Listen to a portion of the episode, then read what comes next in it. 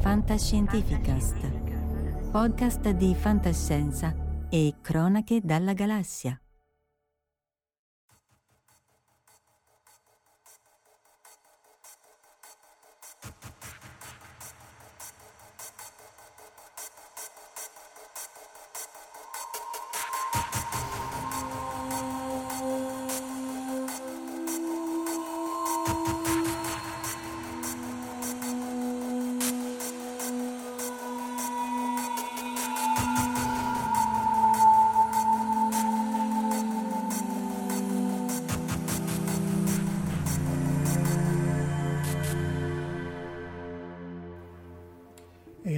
Eccoci live anche questa sera, 5 maggio e fu siccome immobile, immobile e poi lì mi fermo, morto Napoleone, complotto dei neutrini solari. Innanzitutto salutiamo chi ci segue online in tempo reale, Jack O'Lantern, Verusca, Tira Erde, Corrado, Alessandro e eh, un Valerio Formato che apre tutto Biascica. E ovviamente dobbiamo salutare gli amici di Fisica Solare del Dipartimento di Fisica, Valentina Penza e Luca Giovannelli e soprattutto il regista Giorgio Giannetta che eh, è stato già con noi quando abbiamo fatto vedere i primi due episodi del, del, appunto di Here Comes the Sun, che è questa serie di corti che hanno realizzato Luca e gli altri, Giorgio è al Dipartimento di Fisica al Gran Sasso, sopra sotto in destra del Gran Sasso, vedremo come.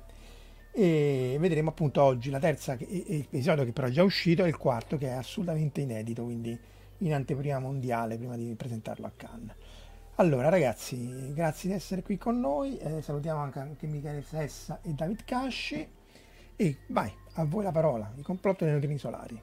Beh, grazie a te Marco di ospitarci di nuovo e della possibilità di mostrare in, in live questo nuovo episodio.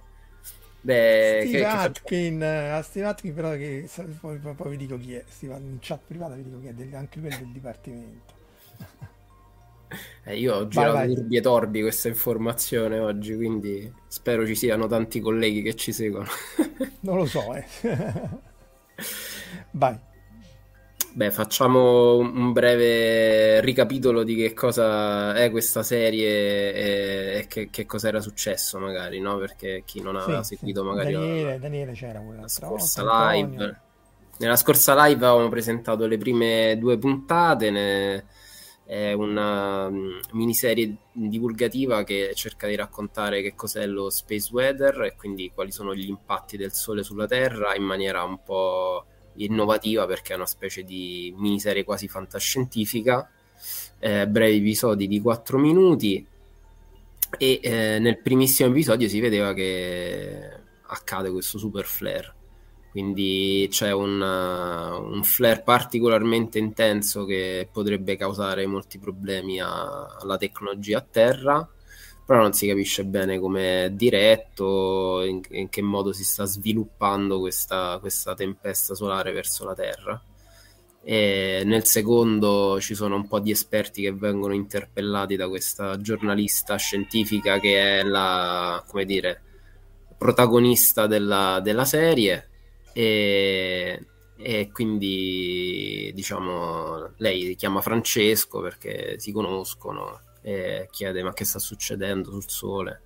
Francesco prova a interpellare sia Dario che alle Canarie, sia me che non si sa bene dove sono ma non riesco a rispondere e allora a quel punto Letizia si, si lancia nel, eh, nell'offerta di uh, diciamo, portare i, i, dati che servono per uh, svelare il mistero se questa tempesta colpisce la Terra o meno a me che ho un fantomatico modello innovativo di solare in grado di prevedere dove vanno a finire queste tempeste.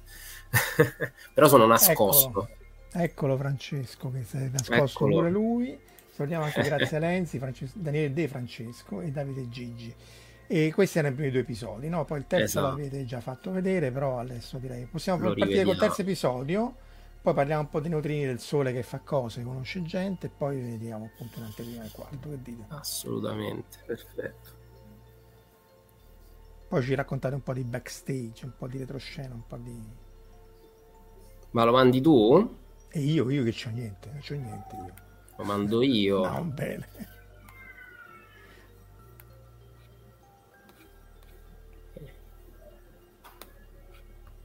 Datemi un attimo che lo Basta che non ci becca il copyright strike. Vabbè, intanto che lui cerca, Io faccio un po' di pubblicità. Allora, questi sono i neutrini solari. Aspetta, andiamo prima a like, share e subscribe.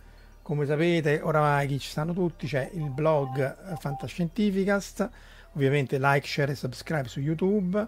Qui Omar riprende in podcast eh, le, registrazioni, quindi le potete seguire anche se guidate, se fa, senza andarvi a schiantare per vedere le nostre belle facce. Poi c'è il canale Telegram FSC Community, eh, molto, molto eterogeneo, però si accetta anche a chi è piaciuto anche gli ultimi film di Guerre Stellari. Salutiamo anche Marella Sanzione ed ecco finalmente Luca Giovannelli che con un loop infinito, ecco qui il terzo cosa, aspetta che lo metto full screen. Ma io ho fatto bene, chissà se si sentirà l'audio. Vabbè, se non si sente lo, lo, lo, si dovrebbe sentire però. Vai. Mm. Se premi play però. Sì.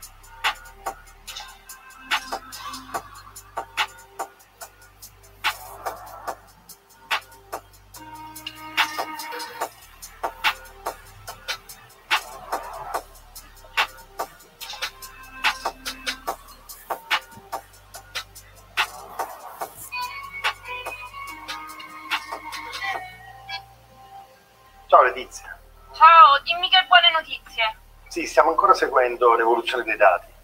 La tempesta è in transito nel sistema solare, ma, ma sono un po' preoccupato. Come sai, l'attività del Sole non è costante, ma segue un ciclo, un ciclo magnetico. Il ciclo undecennale delle macchie? Esatto, è uno dei modi con cui si manifesta.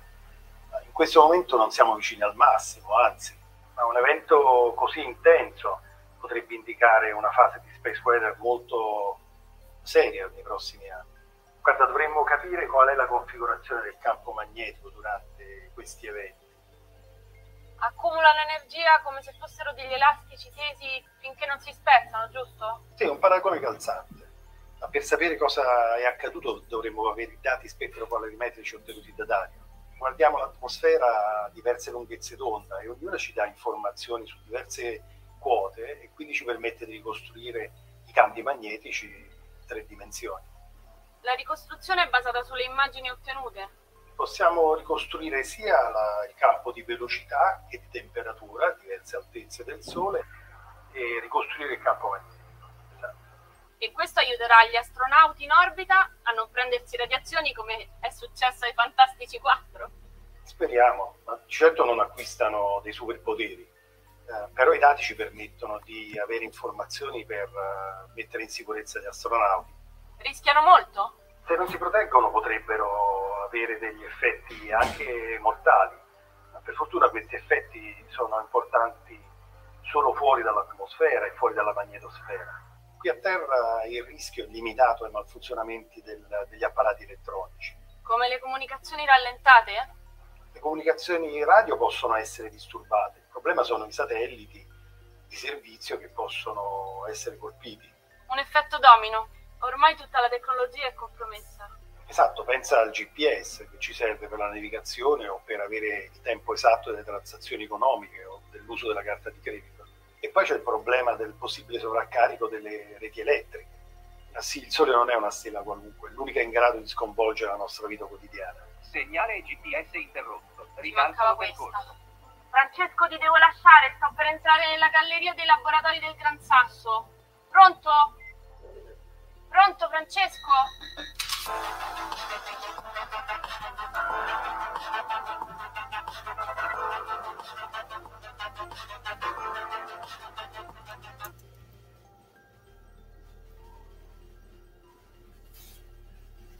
Ammazza dalla Tuscolana al Gran Sasso in, eh, in pochi secondi. secondi.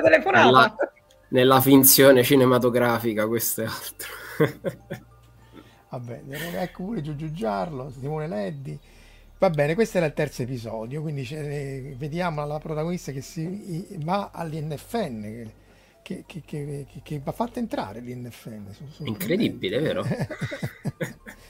Però dai, raccontaci la questione che comunque anche l'INFN studia il Sole, solo che lo studia sottoterra. Esatto, è incredibile questa cosa, ma il Sole si studia da sottoterra, poi lo vedremo me- come avrete intuito, insomma, al finale entriamo in questa galleria che effettivamente è sotto a, a una montagna che è il Gran Sasso, eh, in Abruzzo, e, e, lì è un luogo protetto dove si possono studiare alcune cose che invece altrove eh, non si possono riuscire a vedere. Quindi eh, diciamo la, la, la particolar- particolarità lì è che eh, si usa una, un enorme quantitativo di, di materia che, che, uno ha sopra le teste come schermo per fermare eh, molte, molte delle particelle che normalmente ci arrivano fondamentalmente come prodotto di urti, raggi cosmici con, la, con l'atmosfera terrestre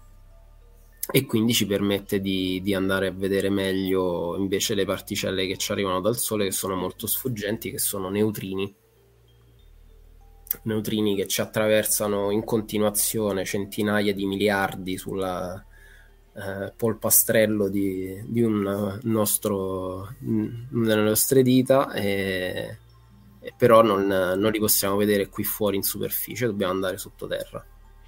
Cioè, li possiamo vedere che sarebbero sepolti da tutta la marea esatto. di interazioni, radioattività, raggi cosmici e così via. E bisogna andare sottoterra perché appunto lì il grosso della roccia ci scherma.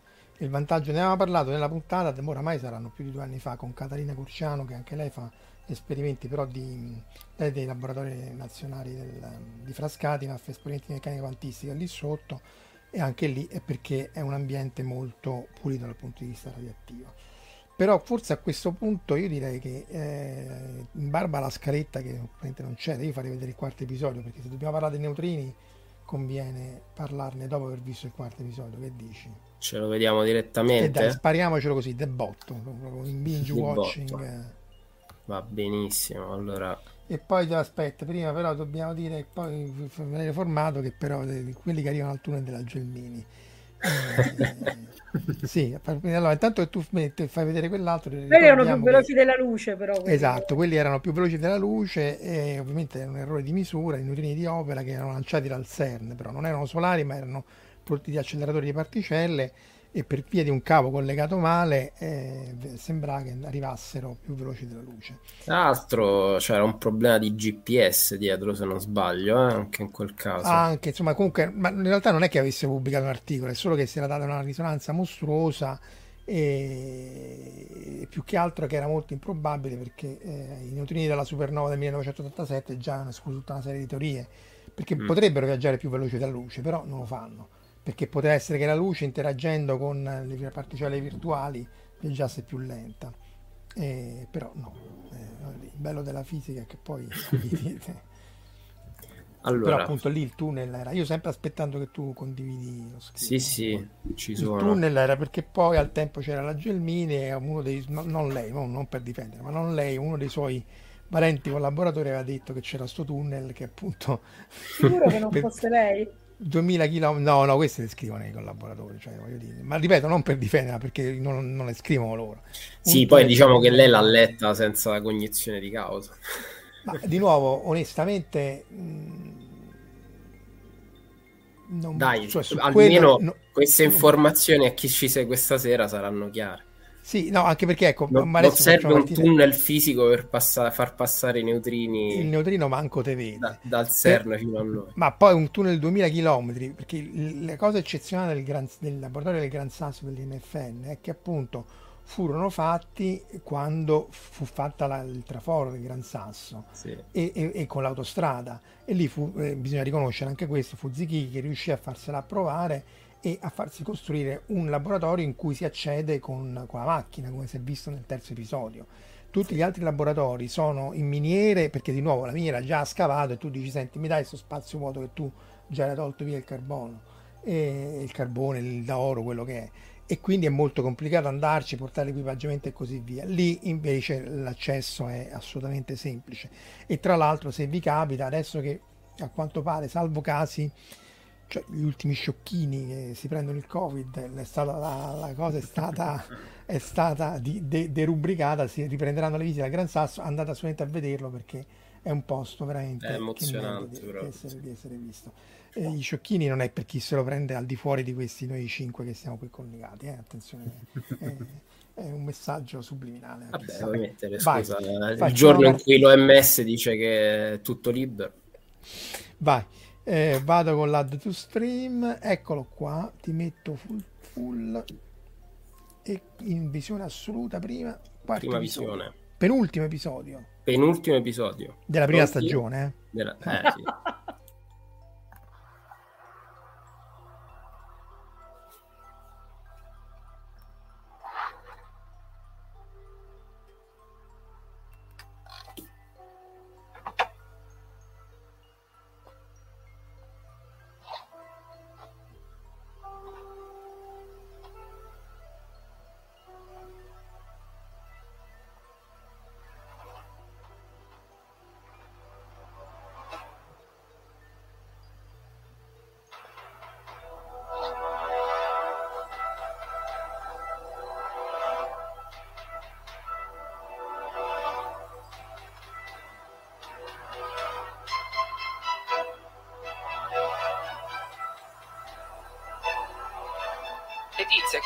qui?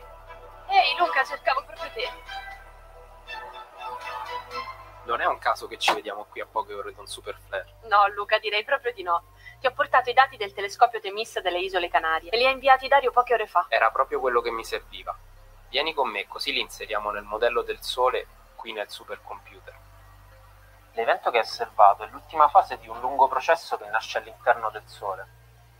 Al centro di tutto ci sono i campi magnetici presenti nel plasma solare. Sono loro a rendere il Sole una stella magneticamente attiva. Le linee di campo magnetico così intense emergono dall'interno del Sole e sono generate dai processi di dinamo magnetica. Il fenomeno che ci sta preoccupando è avvenuto al bordo del Sole. È una zona che non riusciamo a osservare bene proprio perché la vediamo di profilo. Stimare l'intensità dell'evento non è facile perché la sorgente potrebbe essere stata parzialmente coperta per riuscire a capirlo meglio dovremmo guardare attraverso il Sole al bordo, proprio dove è avvenuto il fenomeno. Non è facile farlo, ma ci possiamo provare.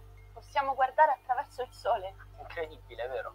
Lo so, non è facile seguirmi, ma capitemi.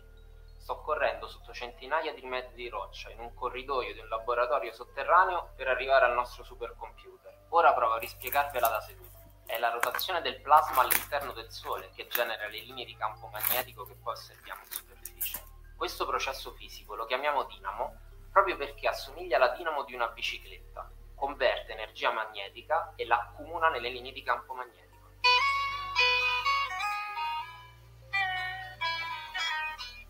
Pronto? Sì, sono io, mi dica. Sì, stiamo studiando il fenomeno insieme a Dario Del Moro che si occupa di osservazioni, con Luca Giovannelli che si occupa del modello di previsione e con Letizia che si occupa di comunicazione. Ma non so se... Ok, ma... ma sarebbe una cosa incredibile. Ringrazio, arrivederci. Solo attraverso l'impegno dell'intera comunità scientifica la tecnologia potrà compiere quel passo in avanti necessario a guardare il Sole come non l'abbiamo mai visto.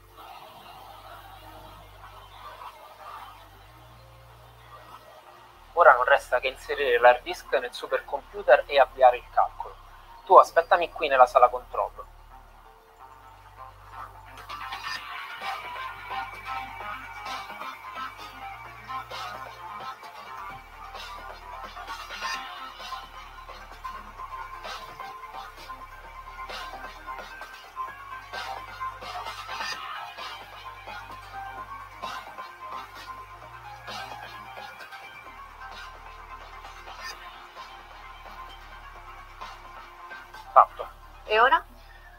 Solo attendere i risultati. Ci vorrà molto? Purtroppo sì, il computer impiegherà diverse ore a ottenere i risultati. Spiegami com'è possibile guardare attraverso il sole? Utilizziamo due modelli molto diversi e per uno è necessario andare sotto una montagna. Allora è per questo che sei qui. Eh sì, soltanto in un luogo protetto come i laboratori nazionali del Gran Sasso dell'INFN è possibile misurare i neutrini, isolati da tutte le altre particelle che danno disturbo. I neutrini sono prodotti nel nucleo del Sole e n- non vengono ostacolati da nulla, per cui riescono a sfuggire molto facilmente. E- ed è importante perché riescono a darci informazioni sullo stato del nucleo proprio in questo momento. E la luce degli stati esterni non va bene? Purtroppo no, la luce interagisce con il plasma e rimane intrappolata come una lucciola dentro una bottiglia di vetro per 100.000 anni prima di riuscire a sfuggire e arrivare fino a noi. Per questo sono fondamentali i dati dei neutrini. I neutrini ci dicono tutto questo. No, ma sono fondamentali combinati con un'altra tecnica che è l'eliosismologia.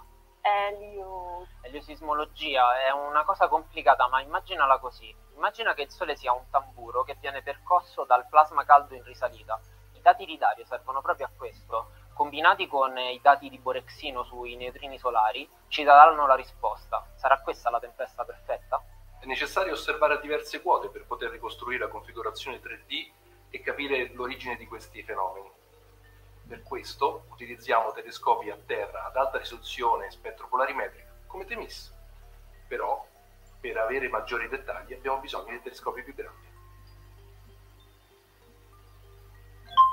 Sembra che le comunicazioni siano state ripristinate. Oh, è Francesco. Pronto? Francesco? Sì. Sono qui con Luca, abbiamo appena inserito i dati nel nuovo modello. Sì, quelli di Dario. Scusami l'urgenza, eh, ma volevo incontrarvi domani mattina alla biblioteca dei licei. Pensate di farcela? Sì, va bene, domani? Ok, ci vediamo lì sicuramente. Toglimi una curiosità, è questa la tempesta perfetta? Pronto? Francesco? Francesco? Dobbiamo sbrigarci. Non abbiamo molto tempo.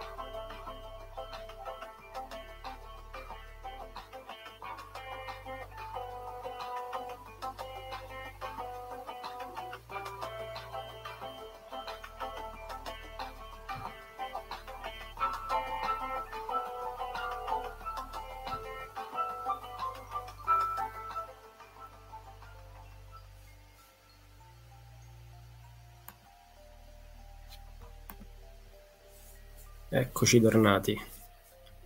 Marco, non lei si sente? muto. Sono mutato, no, dicevo i crediti si vedono fino in fondo. Una domanda per Giorgio, ma quella ripresa di piedi un po' alla Tarantino? È mutata anche, è È mutata mutato anche anche Giorgio. Ho detto subito, eh, la- l'hai trovata la citazione.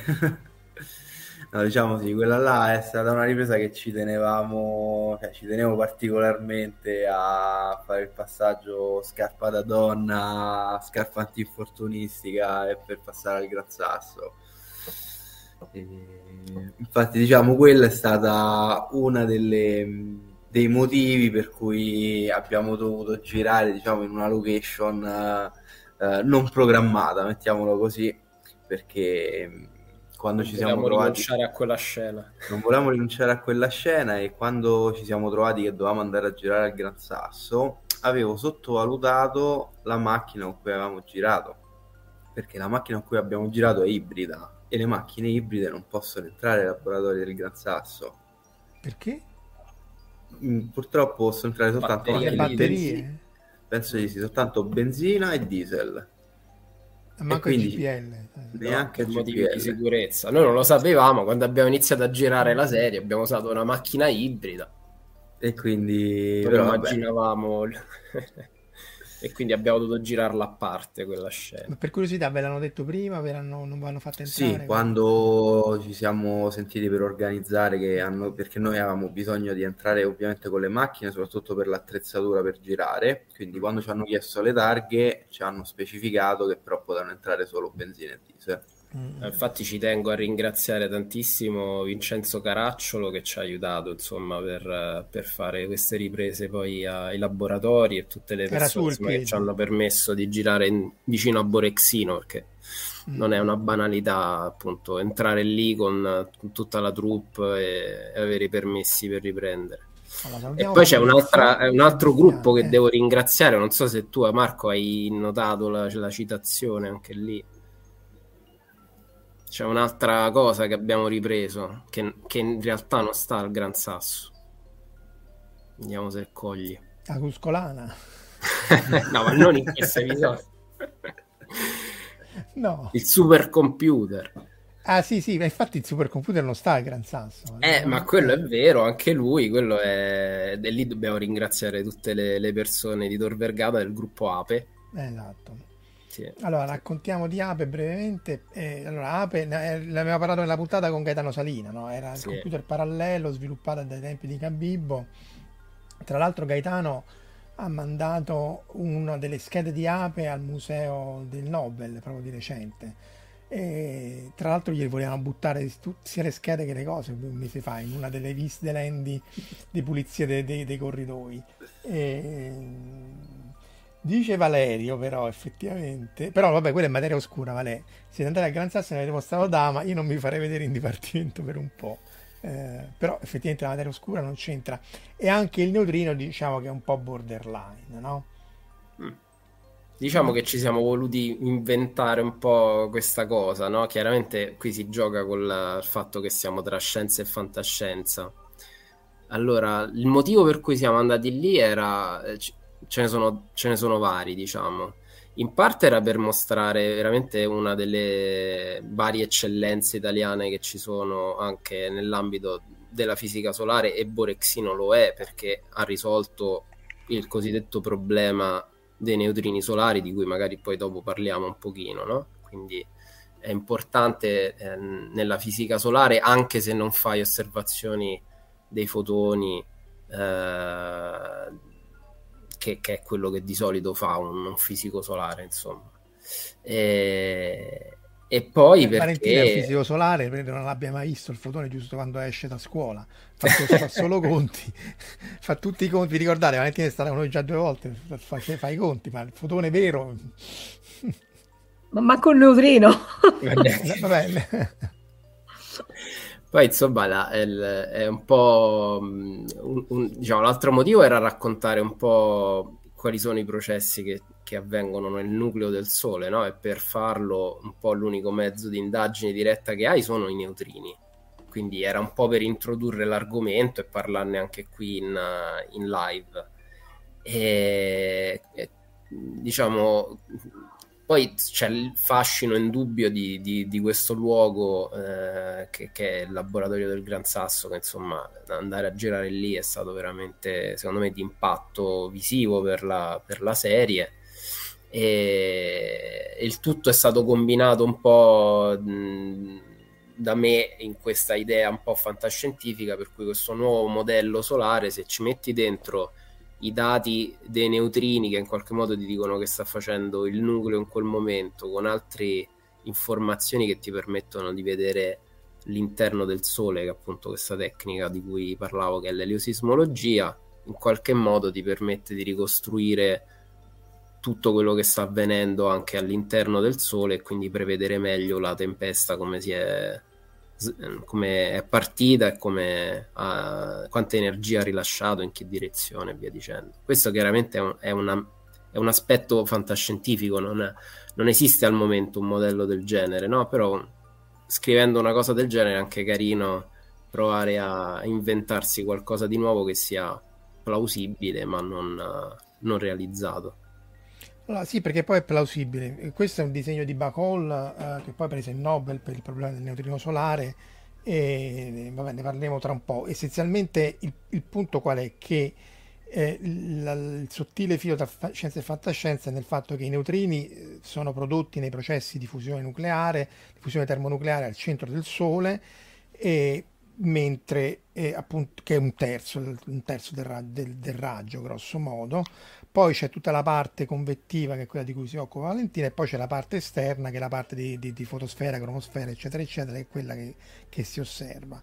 Ora il problema dei neutrini solari era che se, se, se ne osservava un terzo di quelli che, che si aspettavano. Bacola era il tizio che faceva i conti e Davis era quello che aveva costruito questo rivelatore, il Homestake Experiment. Mm. Appunto, qui vedete che questo è fatto in una maniera eh, d'oro l'oro l'hanno tolto e c'è questo contenitore qui in cui c'è il rivelatore di cloro eh, eh con una, una, riempito d'acqua eccetera eccetera in cui essenzialmente la reazione che si guardava era questo neutrino emesso nella reazione di fusione nucleare del Sole, neutrino elettronico, perché poi l'inghippo stava lì, che interagendo con un atomo di cloro dava un atomo di argon più un elettrone. Quest'atomo qui ehm, veniva in qua- fatto flussare con l'elio, insomma una misura complicatissima perché si contavano i singoli atomi, un po' come anche fa eh, tutti i rivelatori underground, cioè sono molto molto sensibili. Questo in realtà veniva fatto ogni, periodicamente, ogni settimana, mentre Borexino lo misura in tempo reale come anche Super Kamiokande e così via. E il punto era che questi erano gli anni 60, loro era il primo esperimento, tra i primi esperimenti che l'hanno fatto, misuravano un terzo del numero aspettato e tutti ha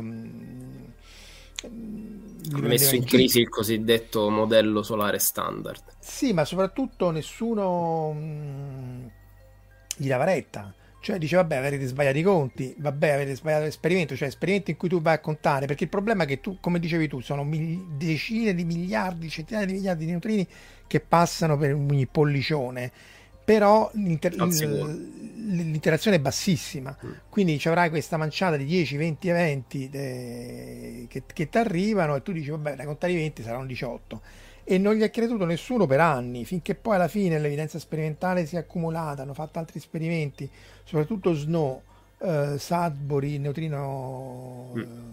Observ- Observatory, per cui poi hanno preso il Nobel eh, McDonald e Cagita nel 2015-16 e, in cui Snow tra l'altro vedeva due tipi di neutrini, insomma riusciva a, a verificare meglio la, il fatto che appunto eh, il neutrino elettronico in realtà cambiava, eh, mutava la sua natura e il neutrino soprattutto eh, muonico. Essenzialmente, vediamo un po' se ce n'è una.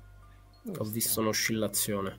Sì, no, un'oscillazione, però essenzialmente per qualche motivo eh, misteriosissimo, veramente misterioso, eh, i, le famiglie di elettroni, di, di, leptoni sono 3 più 3, cioè c'è un elettrone che è quello che conosciamo, il muone che è quello che è la, la, il, il, fondo, quello dei raggi cosmici, il motivo per cui essenzialmente vogliamo andare su Terra per misurare queste cose, e il Tau che è ancora più pesante e non rompe le scatole perché decade subito è talmente pesante. Però per ognuno di questi ci deve essere la controparte del neutrino quindi ci sono almeno tre specie, quasi sicuramente tre specie, anche se potrebbero essere anche quattro, boh, per tutta una serie di motivi teorici. Perché sono tre non si sa, perché sono tre come quark 3 più 3 6 non si sa. Resta il fatto che però sono queste tre famiglie e che l'esperimento di Davis era sensibile solo al neutrino elettronico appunto prodotto nelle reazioni di, di, di fusione nucleare che sono questo delirio preso qua da Wikipedia. Quella principale è protone-protone che dà deuterio più positrone più neutrino elettronico, questo esce e se ne arriva fino a noi. Poi c'è tutta un'altra serie di reazioni, ma essenzialmente vedete anche questo, questo è lo 0,23%, è trascurabile, 10 a 5, però questi conti l'hanno fatti tutti, eh? tutti questi neutrini qui, ognuno ha un suo spettro energetico, una sua distribuzione e arrivano fino sulla Terra eccoli qua, con queste energie qua, vedete questa qui è il flusso, cioè quanti neutrini arrivano per centimetro quadro al secondo e vedete che dovrebbe essere il flusso flusso integrale questo, quindi ne arrivano 10 alla 11 quindi 100 miliardi per centimetro quadro per secondo dal, dal, dal protone-protone e quest'altri sarebbero trascurabili se non fosse che vanno visti. E soprattutto che il protone-protone ha energia talmente bassa che i primi esperimenti non erano in grado di vederlo e servivano questi altri Insomma, per farla breve, gli arrivava un terzo, anni di insulti, pernacchi e così via, e alla fine però sono stati vendicati e hanno avuto poi anche il Nobel, anche se tardi nella vita. Diciamolo, Perché... all'inizio la colpa era stata data dal sole, eh che voi non sapevate come funzionano le stelle. Anche eh, hanno iniziato a uscire fuori i modelli più disparati no? di sole con dentro il buco nero per cercare di giustificare il fatto che la, in realtà la, la, dire, la, quantità di irradianza che si misurava, eh, quindi l'equilibrio energetico andava giustificato con, con invece un, dire, l'energia prodotta nel nucleo che in qualche modo era, era, misurata da quanti neutrini poi uno vedeva a terra che non, torna, non torna, le due cose non tornavano e non tornavano perché in realtà era colpa del sole no? quindi eh, si, si iniziò a fare tutta una serie di modelli esoterici del funzionamento del, del sole che facevano tornare i conti in modo tale che bastavano soltanto un terzo delle reazioni nucleari eh, per far sostenere la stella così come la vedevamo. E, e, però le cose erano molto complicate. Insomma, il rasoio di Occam mm, non sì, era anche, proprio. C'è anche da dire che parliamo degli anni 60 e quindi che, che la fusione nucleare tenesse in piedi le stelle era una roba di oh, 30-40 anni prima, eh, non di più. Eh. Quindi sì. dire, lo dicevamo proprio forse con Francesco l'altra volta, cioè alla fine eh, è passato più tempo da quando noi abbiamo cominciato a studiare che da quanto si sapeva questa cosa rispetto al tempo di Davis. Quindi, eh, e tra l'altro poi Francesco sopra citava che potrebbe essere che la materia oscura stia anche al centro del Sole, non, non, non inficia le reazioni nucleari. Eh, fisici solari 1, eh, fisici delle particelle 0. Sì, poi però dove, dovette venire eh, Bruno Pontecorvo, che fu il primo a ipotizzare che eh, che poi per rigirarla, vista dal punto di vista di Giorgio, il padre di Gillo Pontecorvo, il regista. Cioè di solito da noi è Gillo è il figlio del fisico, invece dal punto di vista del vostro sistema di riferimento Bruno Pontecorvo è il padre di Gillo Pontecorvo, il regista, che disse che il neutrino oscillava.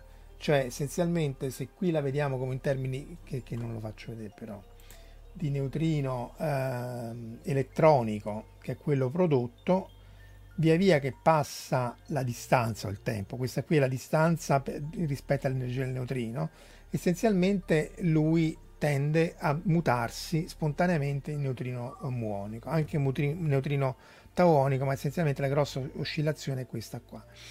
Quindi, data una distanza pari alla distanza Terra-Sole e soprattutto, e qui si riallaccia alla, al fatto che non è poi tanto fantascienza quello che dicevate nel film, eh, soprattutto il fatto che passa attraverso la, la materia, perché non è tanto l'oscillazione nel vuoto quanto l'oscillazione nel, nella massa del Sole, che è un altro meccanismo sempre di oscillazione che si ha quando si ha a che fare con oggetti molto densi.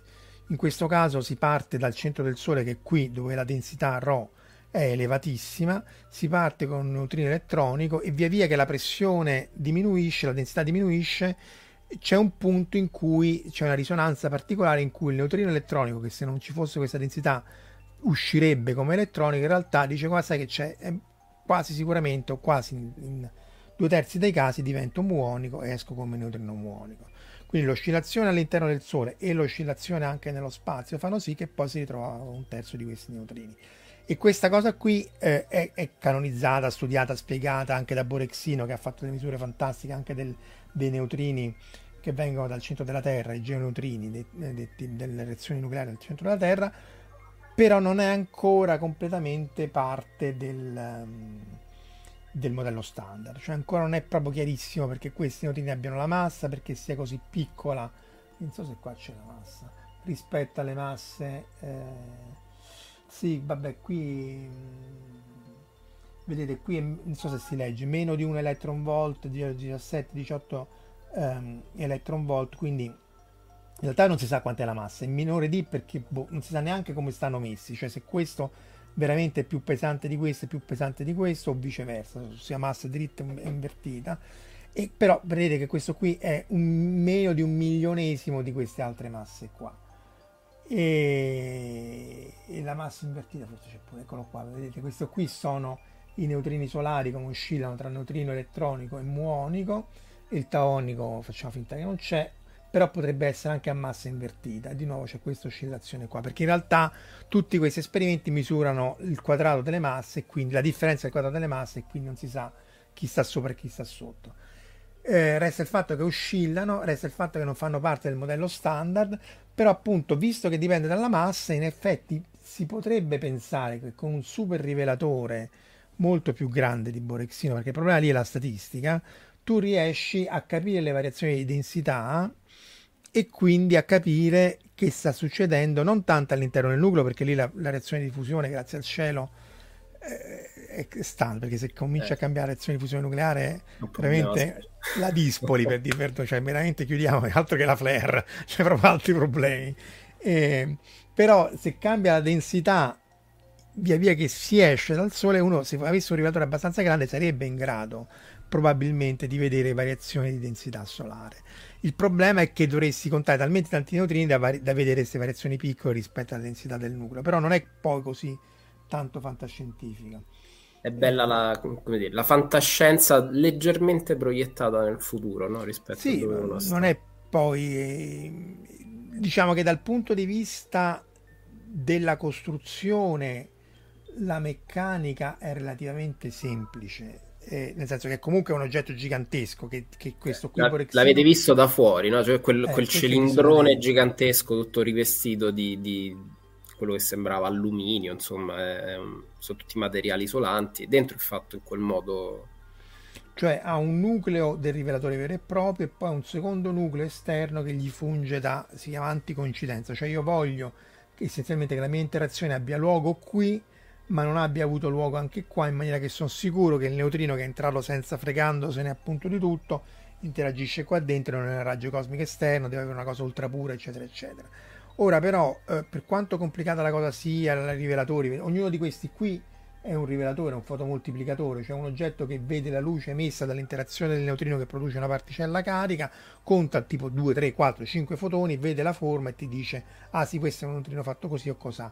Eh, però dati abbastanza soldi uno lo potrebbe fare 10 volte più grande i soldi non ci saranno mai però in teoria non, non è impossibile ipotizzare che in un futuro più roseo uno possa costruire oggetti molto più grandi di questo in un super gran sasso realisticamente no, ma non è neanche completamente fantascientifico, no? speriamo. Ci piace come, sognare, no? come diceva anche, anche Dario, no? voi, voi, giustamente volete il telescopio più grande in cima alla Terra, ognuno poi tira l'acqua al suo mulino. al CERN voglio un acceleratore più lungo, io voglio l'astronavi. È tutta una questione di scale, se uno vuole andare a scale diverse, anche l'esperimento scala. Sì, però certo appunto modo. non è completamente mm. impossibile, no? Cioè la, la, la misura è... E tanto più che appunto poi sono stati fatti vari esperimenti underground, sottoterra, tantissimi ma anche esperimenti che misurano l'oscillazione dei neutrini prodotti dai reattori nucleari, che lì sono antineutrini in realtà. Eh, oscillazione appunto dei neutrini atmosferici che ci, citavamo Kamiokande che, che è nella miniera di Kamioka nel sud del Giappone eh, per cui hanno preso, preso il, il, Nobel anche lì e che studia l'oscillazione dei neutrini atmosferici perché anche i neutrini muonici prodotti negli oceani atmosferici anche quelli tornano indietro e si ritramutano in neutrini elettronici. E però appunto non si capisce bene né quanto siano le masse né, né se ci sia un quarto tipo di neutrino quindi ci sono parecchi punti aperti che eh, potrebbero anche legarsi al mistero appunto della materia oscura e quindi Dama che era stato anche, anche citato. Sì.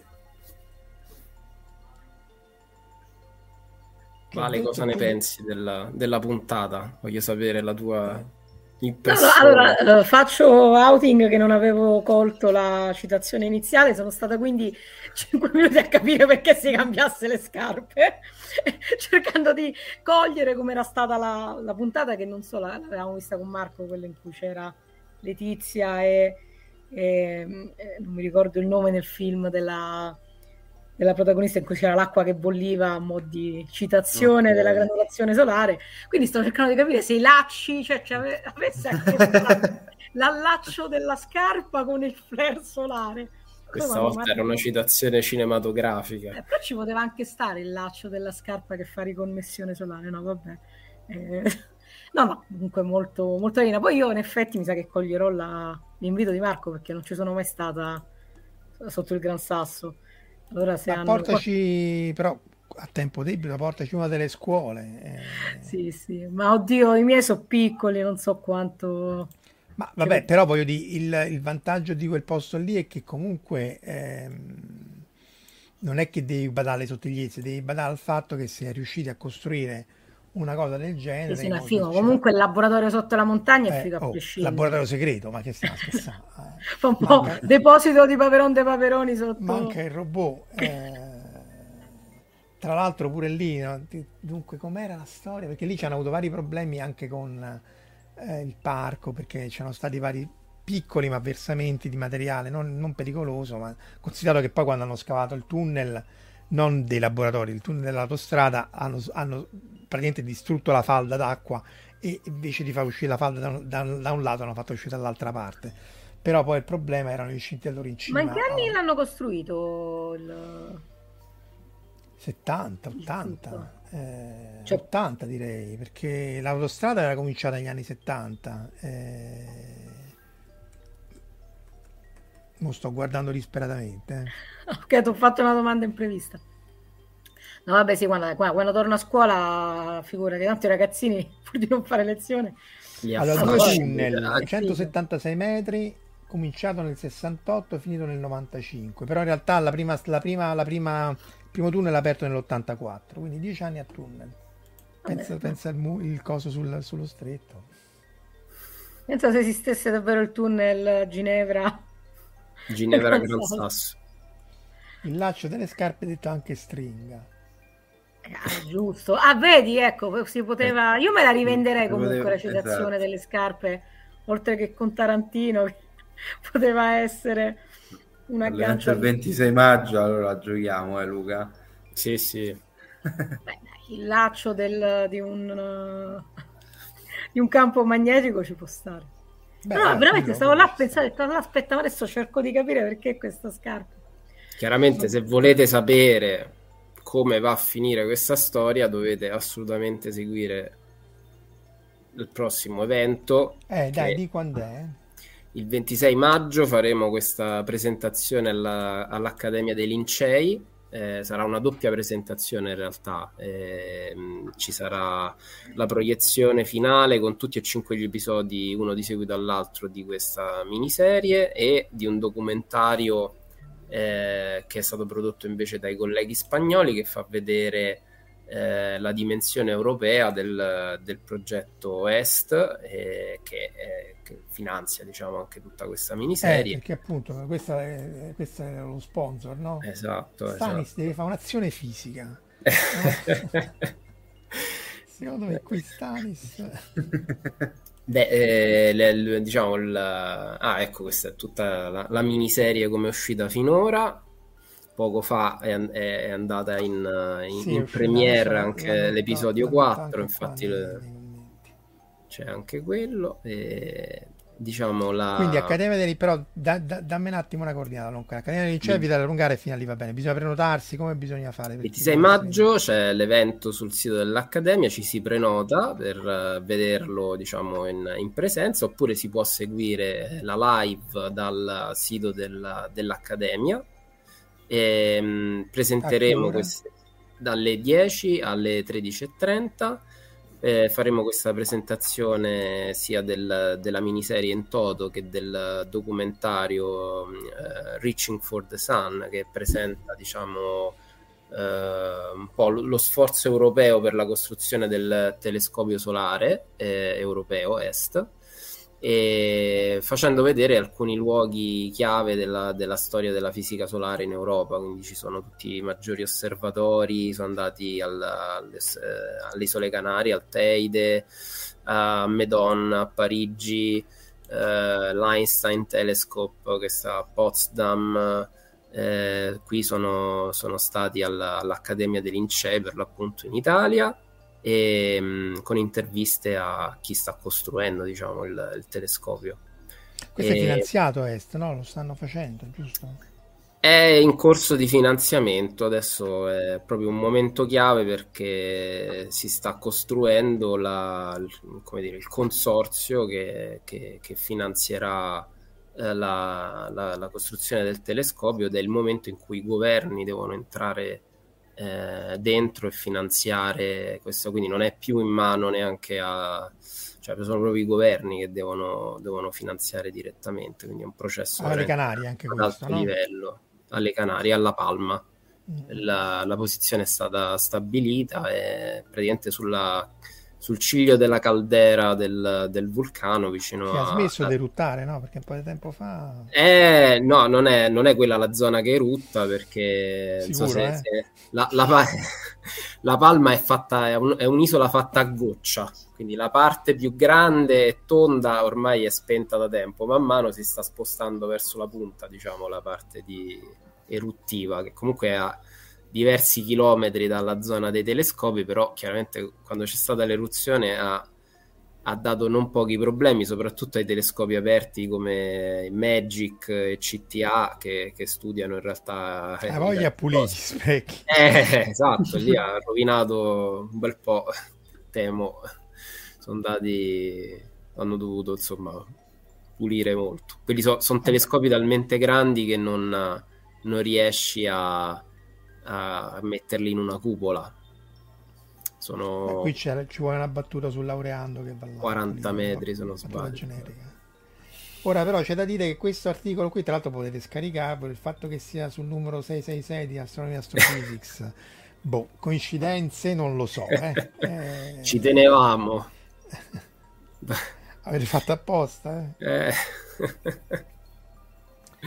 Quindi Sì. chiedono com'è che avete deciso di costruirlo lì, ma anche accanto alla caldera, effettivamente. Sì. In realtà, eh, diciamo, c'è manco un geologo. dagli anni 60 quella zona come diciamo, qualità dell'aria e, e del- dell'atmosfera in termini di turbolenza e quindi di stabilità dell'atmosfera per, per le osservazioni. Eh, considerate i primi astronomi che sono andati lì proprio campeggiavano a 2600 metri d'altezza in mezzo al nulla portati dai locali capito che li accompagnavano su questi pendii scoscesi non c'erano mh, strade eh, campeggiavano per mesi del- nelle tende con telescopi portati a, a spalla praticamente. E, e man mano si è capito quali erano i punti migliori per, per riuscire a- ad avere il, il SING migliore, cioè la- la- l'atmosfera più stabile per fare osservazioni di, di qualità migliore. E La Palma è, è sostanzialmente uno dei siti migliori al mondo insieme con le Hawaii e il Cile, il deserto di Atacama. Il motivo è, è legato alla- al fatto diciamo, che il- l'oceano stabilizza moltissimo la- l'atmosfera che ha sopra, per una questione di termica chiaramente. In più, eh, diciamo, la- queste isole vulcaniche, come anche la Hawaii, hanno uno sviluppo molto ripido eh, verso l'alto, per cui dalla- dall'oceano molto piatto no, si staglia questa isola quasi verticale e quindi eh, incide molto poco diciamo, su un flusso di aria costante che sono fondamentalmente gli alisei e quindi i venti costanti che hai lì in quella, quella zona di quasi tropicale di, di mare. E quindi questo è- ti dà delle condizioni di vento quasi laminare che non, non viene disturbato più di tanto dalla, dalla presenza della, della montagna e mm, in più hai il cosiddetto strato di inversione termica, quindi dove la, la temperatura si inverte e si formano le nuvole, quindi c'è il punto di condensa che è sempre le- sotto il livello degli osservatori, quindi diciamo a mezza quota della montagna hai questa zona di inversione termica dove si formano le nuvole. Quindi tipicamente quando uno arriva al- alle Canarie e- e a terra è tutto nuvoloso, non c'è, non c'è sole, quindi chi sta giù negli uffici o nella parte tecnica dove ci sono laboratori ottici e via dicendo, esatto, sei sempre sotto quello strato di nuvole e, e stai vicino al mare, ma mm, insomma, sole ce n'è poco. Poi ti inerpichi su queste stradine, ti fai questa oretta e mezza di viaggio, tutte curve per arrivare su in cima. A un certo punto attraversi una zona che è fatta tutta pineta, perché ci sono i pini canari che hanno, eh, diciamo, delle, eh, degli aghi molto più lunghi di quelli a cui siamo abituati noi qui in Italia, che sono fatti apposta per raccogliere l'umidità e fanno gocciolare a terra e, e, sopravvivono così perché lì c'è sempre quello strato di nuvole che vedete che, dove vivono i, i pini canari. E poi sali ancora, passi attraverso queste nuvole e, e ti ritrovi al sole. E chiaramente è, un, è uno spettacolo. Poi immaginate quella stessa cosa al tramonto con con quel mare di nuvole che respira e, e si muove, ci sono tutte onde legate al, al, vento che va e viene, uno spettacolo ogni volta. E quando questo, questo, tra l'altro, se non vado errato, è, è, è l'altra isola dove ci sono i, i telescopi Teide, sì, Tenerife, sì. perché quello è il Teide, sì, esatto, è molto alto. Un altro vulcano, sempre Un altro vulcano, Infatti stavo pensando Luca, hai nominato il Cile, che è notoriamente zona sismica, credo che ci sia stato il terremoto più forte di sempre in Cile. Sì, sì. Eh, le Hawaii, che sono zona vulcaniche di, di, di tsunami. Beh, non è, non è, propriamente un caso, no? Perché ti serve questa montagna molto alta in mezzo all'oceano, isolata, e tipicamente sono vulcani. Però il Cile è un, un altopiano. No, il Cile è, è, il meccanismo un po' diverso, è legato al fatto che hai il, diciamo, la, la conformazione delle montagne della, eh, della cordiera, no? De, che, che, è isolata dal mare da questa fetta di, di, terra che è un deserto e lì si crea una circolazione particolare per cui hai sempre questi venti laminari e in più la zona è desertica per cui hai eh, sempre cieli limpidi e non Però non è una zona di forte forti terremoti, perché cioè, non lo so, c'ho in mente il Cile appunto come zona in cui si raggiungono Richter di 8, 8.2. Eh sì, il motivo sono le montagne alte che hai lì, Quindi, però, però il problema è sempre lo stesso. Proprio da che... ignorante, cioè un telescopio sotto un terremoto... Ah, tipicamente se sei in alto diciamo che c'hai un'orografia un po' particolare e, e, e, e tipicamente o c'è una zona di subduzione forte per cui terremoti oppure... Vabbè, si salvano, insomma non è che si crepa... Vulcani insomma, mai zone proprio tranquillissime, però per fortuna gli ingegneri riescono anche a, a costruire telescopi in grado di resistere alle vibrazioni, sì, alle vibrazioni, è uno dei requisiti, sì. Giorgio, per questi 25 minuti, mezz'ora, perché in totale quanto sarà? Una mezz'oretta? Sì, più o meno sì, siamo tra 25 e 30 minuti. Quanto ci avete messo a girarlo? E poi l'altra domanda, quanto ci avete messo a montarlo? Allora, girarlo... Mm, allora, ammetto che la troupe è stata, è stata veramente, veramente eh, grande perché comunque abbiamo girato in orari molto lunghi. Eh, però detto questo abbiamo girato tutto nell'arco di sette giorni escluse le esterne di, di Fucino de, dell'episodio 1. E, sì, esatto. E a livello di editing, eh, perché abbiamo sia la parte del montaggio, poi abbiamo la parte del mixaggio audio e poi abbiamo la parte di color correction. E stiamo sui 5 giorni, 6 giorni a puntata. Ma la cosa più lunga è stata un, scrivere. Un giorno a minuto? Praticamente. Sì. No, ci tengo a precisare che quando Giorgio parla di giornata lunga e piena, stiamo parlando di 10-12 ore quando ci è andata bene filate, eh? Quindi sì, veramente... Almeno gli straordinari li pagavi, la produzione li pagavi, gli straordinari d'aprile. gli straordinari d'aprile arriveranno. Guarda, una cosa che, che, è stata incredibile è che abbiamo catturato veramente tutta l'incredibile troupe che abbiamo avuto a disposizione, tutte le persone che hanno recitato, eccetera.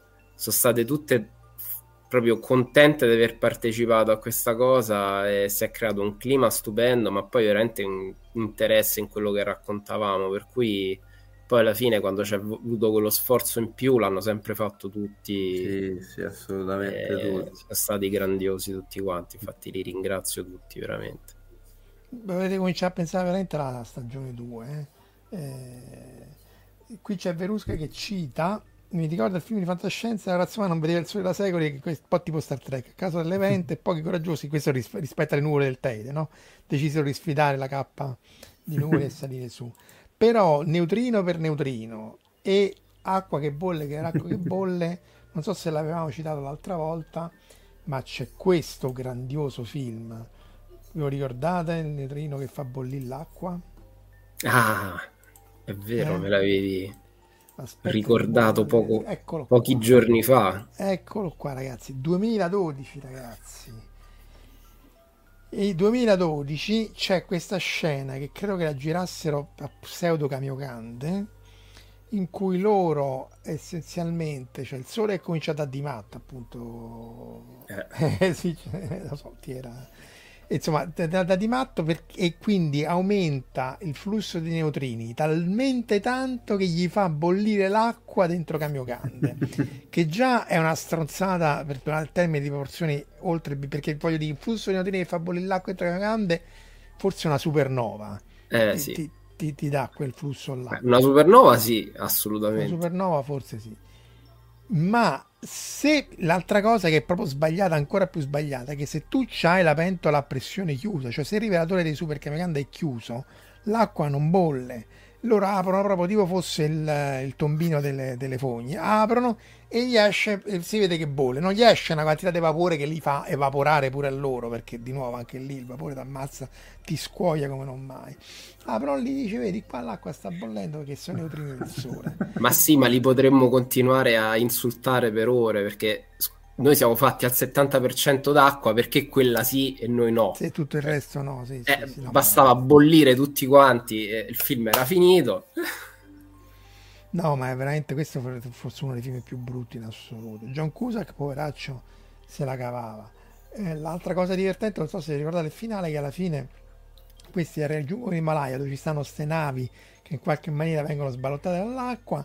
Dopodiché dice: Guarda, che cosa è rimasto fuori? Ah, è rimasta fuori l'Africa. Vabbè, allora sbarchiamo in Africa e scerifichiamo quel territorio là in barba a chi ci stava prima. Buono così, 2012, sì, sì. Eh, veramente uno dei film più brutti in assoluto, anche dal punto di vista della, della- del- del- della plausibilità della fisica. L'unica cosa divertente è che anche lì mi pare che c'era Brent Spiner che faceva il santone guru mezzo pazzo che vedeva tutta Stonehenge, no Stonehenge, scusa, mm, Yellowstone saltare per aria perché poi lì c'era tutta una mega caldera. Quindi Ah, ben vengano. C'era Eh? un telescopio magari. No, il telescopio non c'era. Eh, ma saltava per aria anche San Pietro qui? no io mi sbaglio uno con l'altro perché poi San Pietro lo fanno sempre esplodere riconoscibile La Casa Bianca, San Pietro, sì, si riconosce l'immagine. No, era Woody Harrelson. Ah, sì, sì, sì, sì, è vero. Da, Data Pazzo era in Independence Day. È vero, è vero, è vero. Che appunto c'è questa super caldera Yellowstone che pure quella, anche senza i neutrini solari, dovrebbe saltare eh, per, per- per- di suo. Il santone pazzo funziona sempre, dice Mariella Stanzione. In effetti nella seconda stagione dovresti metterci il pazzo. introdurremo un personaggio poi vediamo a chi Ah. farlo fare Ecco, Perché tra se ti vuoi candidare come, come a fare il santone personaggio pazzo, sì, sì, no.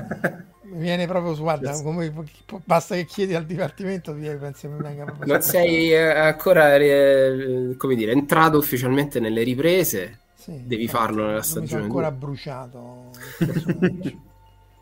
Eh, no, tra l'altro, vabbè, Santone Pazzo no, però una delle ipotesi di Majorana, che poi è stato il primo a ipotizzare il neutrino, e tra l'altro non si sa se il neutrino sia un neutrino di Majorana o no, Mm. cioè come diceva Valerio formato prima, se si sia un'antiparticella di se stessa o no, ehm, è che appunto in realtà lui non si fosse suicidato eh, non si fosse suicidato, ma era diventato a fare o entrato in un monastero o faceva il mendicante in centro di Roma. Questo rimane un mistero. E appunto Majorana fu uno appunto come Bruno Pontecorvo, faceva parte del gruppo di Sperna di Fermi e fu il primo a ipotizzare il neutrino. Il nome tra l'altro viene da neutrone che appunto il neutrone è grande e dice quello non interagisce poco, è piccolo perché come uno se lo può immaginare come una pallina piccolina e quindi è venuto fuori il neutrino. Ed era uno di tipo, poi appunto si è scoperto che dovevano essere tre e poi appunto Pontecorvo venne, a dire, diciamo, guardate che può essere che se questi hanno massa, per quanto piccola sia, perché prima si pensava che non avessero massa, per quanto piccola sia, potrebbero mutare uno nell'altro. Questi esperimenti doppio beta senza neutrini che cita Valerio si fanno anche quelli al Gran Sasso sì. e, e, appunto l'idea sarebbe che se il neutrino è l'antiparte generale di se stessa può avere dei decadimenti in cui due, due, due, due neutrini non ci sono perché l'antiparticella del neutrino si, si distrugge con se stesso e anche quello boh, su tutta una serie di pori, su tutta una serie di cose. Però è chiaro che il neutrino è uno dei, degli oggetti più interessanti da studiare, sia nell'ambito della fisica solare che di quella, di quella stellare. Ancora non lo capiamo bene, per quello è no. interessante. No, eh, eh, appunto perché questa cosa del, del, del, della massa e dell'oscillazione, perché sia così piccola, perché ci sia questa gerarchia, non è per niente chiaro, mm, l'oscillazione stessa legata alle masse non è per niente chiara, non si sa se ce n'è un altro che è il neutrino sterile, cioè che non interagisce con nessuno. E qui citano Santoni con, con cose, capellini di carta stagnola o con lo scolapasta in testa, effettivamente. Perché ha detto della convezione solare. Esatto, quello del, dell'episodio, dell'episodio 3. E quindi insomma Neutrino Forever eh, sono misure molto complicate. Adesso ci sono anche i livelli sott'acqua, no? tutti quelli mm. del, del, in Sicilia, eccetera, sono anche quelli all'avanguardia. Là, anche lì, se, se saltasse, avesse qualche supernova, avesse la cortesia di esplodere nella nostra galassia, sarebbe molto molto interessante. Furono rivelati una ventina di neutrini da supercambio Cande nel corso dell'87 quindi immaginare una supernova che esplode beh, era nella galassia accanto ma insomma sempre vicino e ti dà una quantità di neutrini immensa e tu ne rivedi 8, 20 non mi ricordo ma erano non più di 20 sicuramente. Quindi noi siamo Comunque. sempre in attesa del grande botto. Che Betelgeuse, sia della supernova che sia Betelgeuse maledetto eh ci aveva illuso fatto... due anni fa, no, che era l'anno scorso, due anni fa. Sì. No, che, mi si nota di più che non c'è una bella nova in cielo una volta eh. Beh, Qualcuno sarebbe... diceva che statisticamente era molto strana questa mancanza, ne dovrebbe esplodere una ogni cent'anni, mm. invece l'ultima era 1600 rotti. No? Eh, quella di Kepler. Noi io dico sempre, noi ce lo saremmo meritato una supernova in cielo invece. Oh, è, è come, come, col terremoto del Giappone, quest'anno sono 100 anni dal terremoto del 23 e quelli pure lì sono 70-100 anni, eh, non è che la faglia quella è. Betelgeuse si deve dare una mossa, eh sì, questa sì, eh, l'abbiamo insultata tutti abbastanza. Questa gigante rossa, appunto, la cui luminosità variava, faceva sperare che stesse lì, lì per eh, fare fuochi artificiali, ma niente, pareva che fosse solamente del pulviscolo del sistema solare. Comunque, eh, quindi quinto episodio il 26 maggio e sapremo quindi se sta flare colpisce o no il sole. Esatto. Scusa, Alla terra. La terra. Ricade sul sole. colpisce no, o, no. o, no la terra. e, e un altro, bisogna nominarla tre volte di fila, questa si, si cita Beetlejuice Alessandro. e, ehm, citazione per citazione, in realtà il supercomputer era con Spider, quello era Python Ah sì, è, è, insomma, era una chicca perché l'abbiamo preparato apposta lo scriptino per leggere effettivamente dei dati che avevamo nell'hard disk, cioè nella finzione era un vero script Python che era soltanto insomma per, così, per rendere un po' più realistica la scena, però... La scena del, del supercalcolatore, perché appunto non è... Era accurato. No, era, era presi... non ci sono supercalcolatori, ci sono i calcolatori dell'acquisizione, dell'analisi dati e così via anche lì potrebbe non essere tutto implausibile mettere un computer lì sotto perché la temperatura è più costante, quindi uno si scaldasse molto, però di solito lo spazio lì è talmente critico. Sì, eh. Allora, qui parlano di supernova. Allora, citano la supernova, la Van Buren, che è la supernova di Sherlock, appunto. Se vi ricordate, c'era un episodio in cui eh, non vi ricordate, eh, c'era questa supernova che era dipinta in un quadro che era un falso e quindi Moriarty lo fa indovinare a Sherlock e chiede Francesco, Daniele De Francesco se l'ultima supernova non è quella dell'87 e ni, perché quella era nella brusa di Magellano non, eh, e quindi diciamo era Raffaele e quindi non conta come galassia. Nebulosa di Magellano è quella dove la Yamato deve andare a prendere il cosmo DNA per purificare la Terra, dove sta anche Gamilos, Gamilanos, Gamilon in, in inglese. E quindi ancora nella nostra galassia manca sta, sta, sta, sta supernova. Se avesse eh, la cortesia appunto di, di, saltare per aria, auspicabilmente no, noi abbiamo ancora 4 miliardi di anni, no Luca? Eh sì. Ma poi il, il Sole diciamo non fa quella fine, no?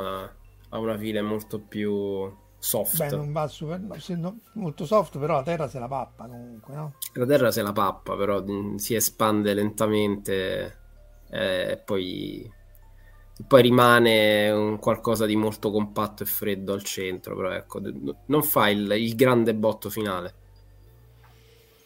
No, bisognerebbe essere più massivi, più ciccioni, più, esatto, esatto. più, più convinti. Come è una nana, il sole è una nana gialla, è tranquillo fin sì, troppo perché, tranquillo. perché, però c'è questa cosa che poi più sei, essenzialmente più sei piccolo, più, più bruci lentamente, più bruci lentamente eh sì. più duri.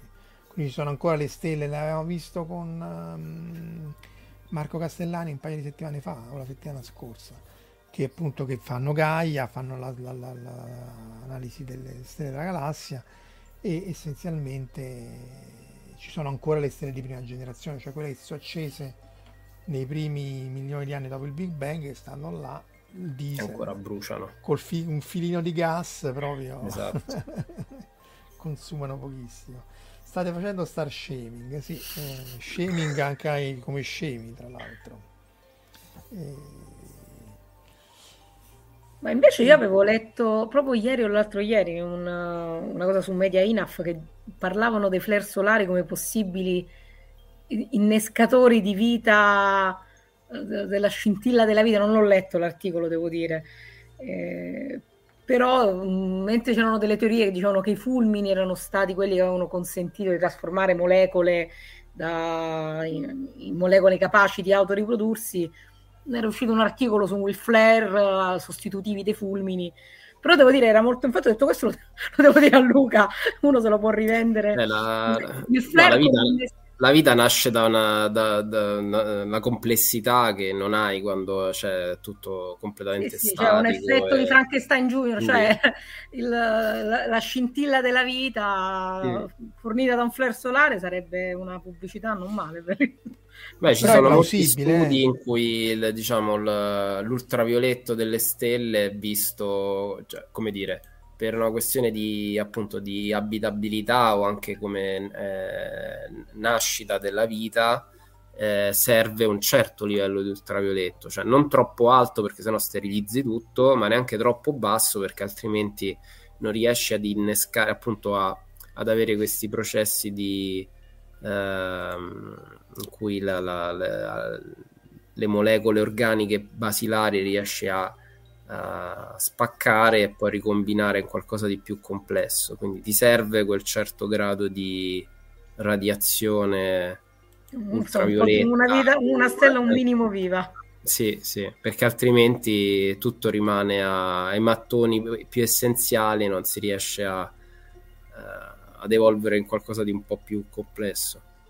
Ma infatti, voglio dire, l'abbiamo detto tante volte anche con Scientificas, eccetera, il fatto che la Terra sia fatta così, il sistema solare con Giove, il Sole sia una stella media, ci sono parecchie, parecchie peculiarità che appunto fanno pensare che se non siamo soli nella galassia poco ci manca. Eh, non, cioè, è plausibile che ci siano necessarie tutta una serie di coincidenze cosmiche, appunto. Mm. Eh, non sappiamo assegnare delle probabilità a questa cosa. No, Infatti, no. la famosa no, equazione di Drake, che non è un'equazione. L'equazione è un'equazione che non c'ha i numeri, quindi. Mm, sì, insomma. Però Valentina, infatti, in un'altra live eh, raccontava proprio l'evoluzione solare nel passato, perché quello pure è importante per capire poi se e quanto abbia contribuito a riuscire ad andare abbastanza indietro. Capire se questi mega flare, esempio, nel passato possono aver avuto.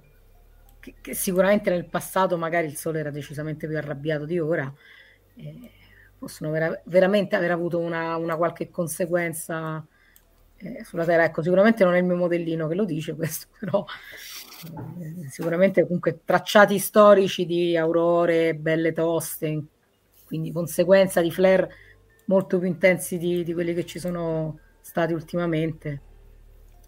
Sì, sarebbe molto interessante perché comunque anche lì il fatto che la radiazione sia foriera di mutazioni potrebbe essere quella che appunto ha generato la famosa eh, esplosione del cambriano, di forme di vita, insomma ci sono tutta una serie di appunto anche lì si sprecano i se e i ma. Eh, sicuramente il fatto che Giove abbia ripulito la fascia degli asteroidi, dagli asteroidi più grossi, il fatto che ci sia la Luna che fa le maree, che ci protegge dagli asteroidi, ha un ruolo mm, essenziale. Dopodiché capire quanto queste condizioni si verificano negli altri sistemi solari, boh, forse con uh, non tanto con uh, James Webb, ma i telescopi successivi eh, si potrà sapere qualcosa di più, però boh, eh, non è per niente per niente banale. Però il fatto che la flare possa, possa... lì c'era quell'altro film allucinante, The Core, no? che, se, che gli esperimenti dei militari spegnevano il nucleo della Terra a me quel film piace, lo faccio vedere costantemente a scuola. Lo so che è una boiata pazzesca, però ai ragazzini piace. E poi analizziamo tutte le boiate, però non è. Aspetta, aspetta, aspetta. Decor non era quello al centro della, della Terra il problema. Che comunicano via radio dal centro della Terra. Sì. Eh, c'è il famosa Vabbè, scena L per R con il momento angolare. Te la ricordi quella scena? È meravigliosa a un certo punto devo riaccendere tutto e non mi ricordo come facevano con le bombe e ragionano delle bombe nucleari sì, ra- ragionano su come scagliare le bombe nucleari eh, rimuginando tra sé e sé che il momento angolare è L per R per tipo 10 minuti è vero oh. Sì, quello in cui esplode il Colosseo. Colosseo sì, perché il, sì. perché, il, campo magnetico si spegne, cosa che è successa tante volte, perché il campo magnetico terrestre mm. si è invertito tantissime volte, cioè il Sole, l'avete detto, no? Ogni 11 anni dà un un'inversione e ogni 22 ricompre un'inversione doppia completa e però quello della Terra lo fa in maniera più irregolare ma ogni 10.000, 100.000, un milione di anni si inverte quindi il fatto che si spenga temporaneamente non darebbe grossi problemi perché chi ci protegge veramente dai raggi cosmici sono, è l'atmosfera esatto. e, e, però i satelliti e tutta la esatto, baracca il problema. Quella... problemi biologici mm, non, non ce ne dovrebbero essere però quelli tecnologici, mamma mia. Chiede Tiera se la serata dei film orrendi. Eh. La domanda è per Giorgio, cioè questi film che, tu, che noi citiamo come orrendi, tu come, come, come li... Cioè, reg- cioè, dal punto di vista registico, di montaggio, eccetera, eccetera, eh, sono orrendi pure dal punto di vista dell'esperto, a parte la, la fisica? Guarda, purtroppo mi trovate impreparato perché nessuno dei due li ho visti, né 2012 né Decor, quindi no, non li posso giudicare. E Sunshine, che è quasi il nostro riferimento. Sunshine è quello che cita sempre, come si chiama? Omar. Sunshine e ce n'era pure un altro. Solar Crisis. Eh, quello, quello mi manca. Sunshine no, però è fantastico, anche, anche, quello chiaramente sempre lo riaccendono con le bombe, bombe atomiche, eh, che lanciando bombe atomiche alla, giusta distanza nell'atmosfera del Sole riaccendono eh, il, il campo magnetico solare. A 700.000 km sotto. Quindi stai dicendo no, che la seconda serie ci possiamo spingere oltre, quindi nella scrittura della seconda serie. Sì, siamo venuti troppo, sparare troppo qualche bomba nucleare. Eh. Funziona sempre, con Armageddon ha funzionato. Quello era pure su Moonfall, mi pare che sparassero alla luna, no? Forse no, alla fine non gli sparavano più. Quello era una Moonfall, poi la, la... No, no, no, sì, vabbè, quella veramente... Ecco, io penso veramente una cosa veramente brutta, Moonfall. Cioè, forse molto più brutta. Ah, vedi, no, invece l'ho trovato talmente scemo che... No, che... Io volevo bocciare i ragazzini che me l'avevano consigliato. l'hai fatto, però non è ancora sì, perché si sono vendicati secondo me perché io gli ammollo Interstellar ogni anno. Eh, allora, no, prof, se lo deve proprio vedere, guardi, è bellissimo. Vabbè, me lo vedrò, me lo consigliate perché, voi. Perché non si prendeva sul serio Moonfall. Cioè, mentre Interstellar si prendeva sul serio e sparava parecchie boiate, Moonfall dice, oh, voglio dire, la Luna è una superstruttura costruita dagli alieni con dentro i cosi. Cioè, che gli vuoi dire? Che si avvicina a tre metri dalla Terra e tutte le maree che salgono tipo otto volante. Eh, cioè, eh, i Simpson, cioè, quindi non... Allora, qui chiedono se la live film terribili, la film terribili, terribili, proprio no. Abbiamo fatto quelli spocchiosi, ma più le serie spocchiose, come dice anche Raffaele. Però film spocchiosi non l'abbiamo fatto. Muffal no ti prego però voglio dire boh, eh... no veramente non no. Cioè, anche no vabbè, Clark Aston Schmidt allora se, insomma già così sarebbe eh, e Dario che ci onora di un suo commento visto che non ci ha onorato della sua augusta presenza dice il solo un ragazzo educato sì, sappiate che Dario doveva essere minuti, al posto mio. Eh infatti. Quando gli partono i 5 minuti perché poi la super flare voglio dire non è che poi sia così improbabile no? No, no, l'abbiamo detto, ce ne sono state varie misurate storiche nel, negli ultimi migliaia di anni, quindi insomma. Che poi ti dirò, non fosse per tutti i pericoli e i problemi che darebbe, però una bella aurora a Roma avrebbe... Eh. Sarebbe quasi sarebbe meglio bene. della supernova. Però... però si deve impignare facendo saltare anche la, la, rete elettrica, perché altrimenti con tutte le luci che abbiamo... Mm, Beh, penso che se arriva l'Aurora a Roma, la rete elettrica te la scordi per due Esatto. Poi la, la rete elettrica... È compresa nel prezzo. Perché l'Aurora a Roma c'era, no? Voi lo sapete bene, meglio di me, no? Che sì, sì. Stata...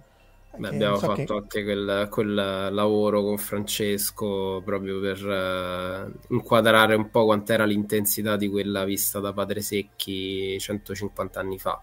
Era 1872 oltre a quella famosa dell'evento Carrington che era stata osservata anche qui. Ah, sì, anche in realtà in quel decennio ce ne sono state varie di tempeste molto forti che hanno prodotto aurore a bassa latitudine anche a Roma. Anche al tempo dei Romani ce n'era una famosa che l'imperatore mandò a Ostia, sembrava Ostia che fosse in Ostia era in fiamme, sì, sì. Non mi ricordo che imperatore fosse, però... Eh... Tu rosichi che non ci sta la super flare adesso. Eh, eh un po' sì.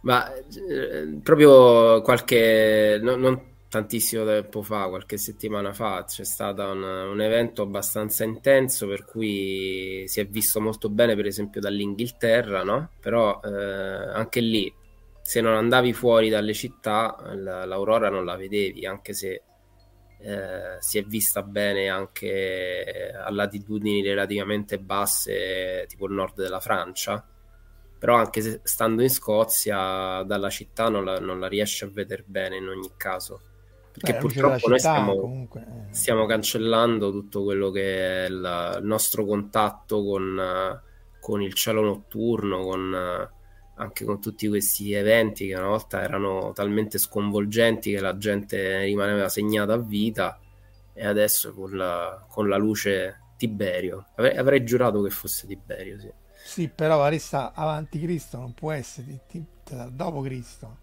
No, se, se è l'imperatore. Dopo controlliamo. Ma eh, cioè, non può essere. Cioè... Ah, no, no, eh, nel senso non mi, non mi, ricordo se l'Aurora era di Tiberio, però sì, concordo. Eh, no, tra l'altro Tor Vergata è una di quelle che come inquinamento quando facevamo le, le, le, misure sul tetto con, con Mini Eus prima di lanciarlo sulla stazione spaziale è una di quelle che veramente la luce la spara ovunque salvo che verso il basso dove dovrebbe sì, andare. Sì. È veramente un disastro. Infatti a Campo Imperatore, come voi ben sapete, c'è un telescopio e un osservatorio perché è l'unico posto decente dove relativamente vicino, dove, proprio sopra, sopra il Gran Sasso, sì. eh, dove si può fare tutta una serie di misure, testare tutti gli strumenti per poi appunto portarli magari al Telio o altri posti. Ma, ma Giorgio c'è stato, eh? Mm? Ah, sì, Avevo raccontato questa, Giorgio. Vicino al telescopio. Beh, sì, dai, quello sì. Perché la prima volta che Giorgio era, eh, diciamo, in direzione Gran Sasso doveva fare il, la, diciamo andare lì per fare le riprese era la prima volta che andava ai laboratori però non, non era Google. Se usi Google Maps ti dà la posizione, latitudine e longitudine, però non è ben chiaro dove è posizionato il laboratorio, no? Ah, ho capito, quindi sulla... gli mancava lo Z. Esattamente, esattamente. Siamo arrivati sulla cima proprio di, di Capo Imperatore. Accidenti, ho sbagliato io comunque, scusa Alessandro, effettivamente era 37 avanti Cristo, mia, mia colpa, mia colpa, mia grandissima colpa. Scusa, era avanti Cristo. Era di Berio, era di Berio veramente. Era del 37 avanti Cristo, scusa. Eh, Sulla data non avrei giurato, ma Tiberio mi sembrava Tiberio. Sì. Quindi sei andato sopra, vabbè, stavi a due chilometri solo di distanza, dovevi solo esatto. scendere col tunnel, sì, con sì, l'ascensore sì. della Gelmini. Esattamente. O con la trivella di Decor, il film. Eh sì, quello era proprio un attimo, stava pure in South Park quando c'erano gli hippie. Eh, tra l'altro c'erano gli scintillatori in cima, eh, erano quelli appunto che stavano in cima per fare la coincidenza con quelli di macro e alla fine eh, li hanno fatti togliere perché erano quelli che rovinavano il paesaggio. Mo lì eh, si vedevano questi scintillatori, però lì è tutta una pista da sci che va benissimo. Però come la pista da sci non rovinasse il paesaggio e gli scintillatori, scintillatori sì. No, eh, mm. sì, scusa Alessandro, ho toppato proprio alla grande, ma ero lo spocchione. E quindi l'hanno tolti, tra l'altro poi quelli sono stati riutilizzati eh, anche da un collega di Torino, Mario Bertaina, per, eh, l'hanno portati a Karlsruhe e l'hanno usati come scintillatori per fare gli studi di raggi cosmici di ultra alta energia e poi l'hanno smontati perché non si butta mai niente credo addirittura adesso stiano al, al lago Baikal in Russia non mi ricordo dove comunque stiano a fare qualche altro esperimento in, in Russia si riutilizza sempre tutto non si butta niente eh, anche perché con quello che costa la roba eh. dice Luca Signorelli che ne sono esplose almeno altre tre ma non l'abbiamo visto perché l'estinzione della luce dovuta alle polveri. Ah, vedi? Cioè, statisticamente, perché se non l'abbiamo visto, i neutrini non si sono visti, eh, come, come, lo sappiamo? A meno che non dici storicamente, dopo quelle di Sherlock Holmes, altre tre dopo Keplero, quindi sì, non, non di recente. E quindi si vede che cosa? Si vede la... forse la Beh, non, guarda, non sono, come dire, non sono preparato sull'argomento, però immagino che siano sul piano della galassia e quindi eh, lì hai più presenza di polveri e quindi non la vedi perché c'è l'estinzione, diciamo, sulla linea di vista, mentre invece se capita alta, questo per quanto riguarda chiaramente l'emissione de, dei fotoni. Neutrini, non il so. Neutrino, no, però voglio dire che ai tempi di, di Keplero riuscissero a misurare il neutrino No. Dice Valerio che gli scintillatori di MS01 che hanno volato sullo shuttle nel 97, 98, 98 mi sa, ancora si usano per eventi di divulgazione. Beh, poi sono stati nello spazio, quindi. Sì, sì infatti. Sullo shuttle, al tempo dello shuttle Mir. Va bene ragazzi, siamo un'ora e 27. Eh, ultimi commenti? Beh, ancora una volta ti ringraziamo per averci ospitato perché eh. Complimenti per, per, per, la trasmissione per... no, si vede insomma che è un lavoro di, di, di, di fino eh? insomma non...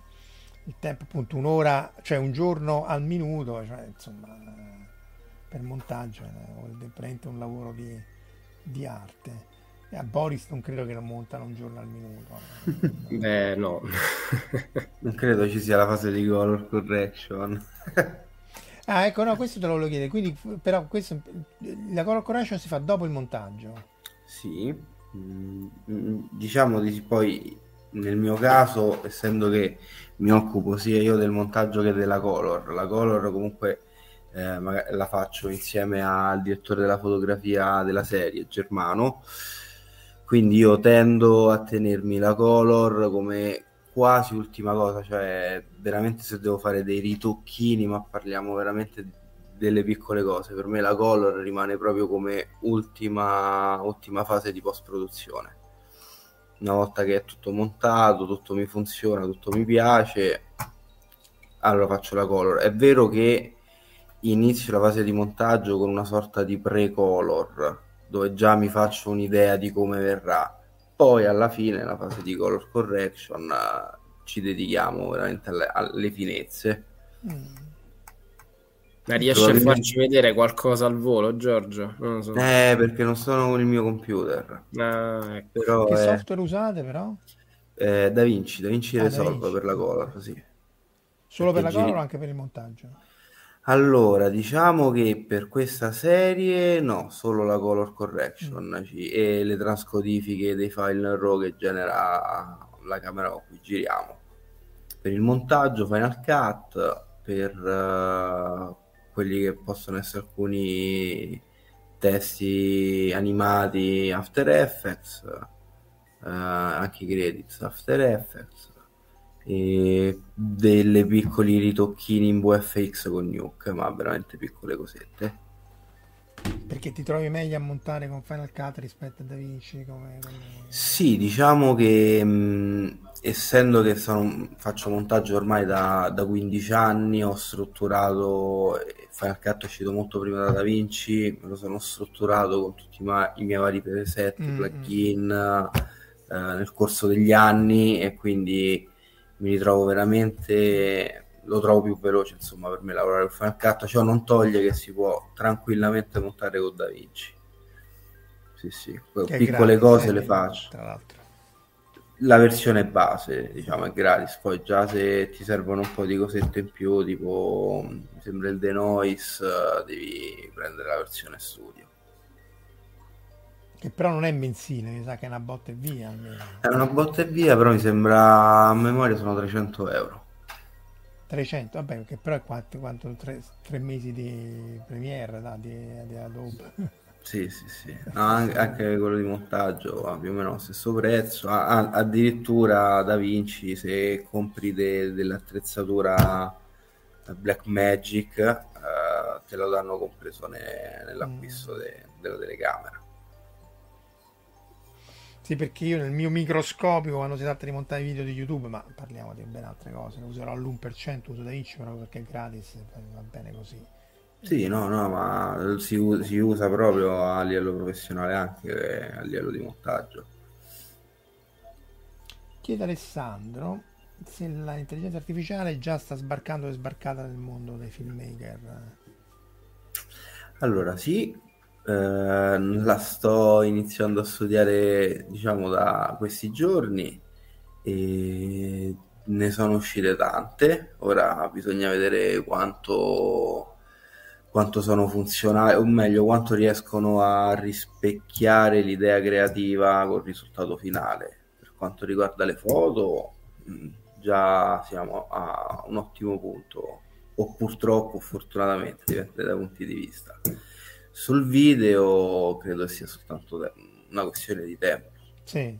Poi più ne verranno fatti, più prenderanno dati e più, più riusciranno a essere sempre più vicini a quello che, che uno vuole, vuole insomma produrre. Perché magari non ti fa appunto il film live perfetto, almeno all'inizio, ma se ti fa una cosa tipo cartone animato che abbast- alla Peppa Pig, no? Quelle saranno le prime cose però intanto gli dici mi fai una cosa tipo Peppa Pig? E quello che arriva fuori effettivamente. Sì, sì. Mid Journey è impressionante l'avrei visto veramente. Mm, sì sì. No ma no, credo che sì.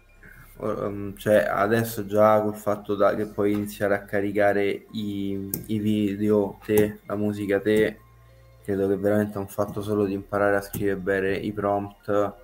E penso poi arrivi veramente a dirgli di fare il video quasi come vuoi te. Sì poi ChatGPT ti fa la sceneggiatura e fai è finita là. Infatti anche lì c'è tutto il problema, sono in sciopero gli sceneggiatori negli Stati Uniti, cioè sì. un grosso... E, e, tra l'altro erano in sciopero eh, i doppiatori qui in Italia per lungo periodo perché tra le varie cose certo. il contratto gli dovevano far pagare, mettere che potevano essere utilizzate sia le voci che i testi delle traduzioni del doppiaggio e delle traduzioni per addestrare eh, l'intelligenza artificiale che li soppiantava quindi insomma non era proprio mm-hmm. così così eh, ho proprio di sì Alessandro diceva non solo creare video da nulla, ma anche scopi più funzionali. Immagino il denoise, queste cose qui per ripulire le immagini. Quello già c'è qualcosa, forse. Sì, no, no, già ci sono. Ho visto, non le ho provate, però, per esempio, pulizie di background oppure eliminare oggetti. Eh, qualcosina ho visto che viene fatto. Eh, non so se sono arrivati addirittura a video in movimento, perché poi No, eh, ancora... nei video cambia tanto già da telecamera fissa a telecamera in movimento perché poi qualsiasi modifica che fai in compositing la devi traccare col movimento di camera quindi già quello là poi è quello va aggiunta la grana sulla, diciamo, sull'elemento che viene aggiunto uguale alla grana dello sfondo quindi sicuramente là c'è tanto da lavorare ma secondo me ormai ci arriveranno. Ah, secondo me anche meno. Ma tu lo vedi più come un, uno strumento che utilizzerai o tu ti preoccupa? Guarda, ci ragionavo in realtà ieri, penso, con uh, Daniele, Daniele Brunati, un nostro ex uh, compagno di scuola, uh, ingegnere anche lui, e, ma in realtà ancora non lo so perché eh, le idee poi vengono parlando, no? Di, di, primo impatto sicuramente l'ho vista con l'aspetto più negativo, no? Mm, salteranno tanti lavori, la creatività verrà messa da parte, però ragionandoci, alla fine comunque l'input glielo devi dare te. Quindi l'idea creativa comunque viene da te, non potrà mai venire dalla macchina.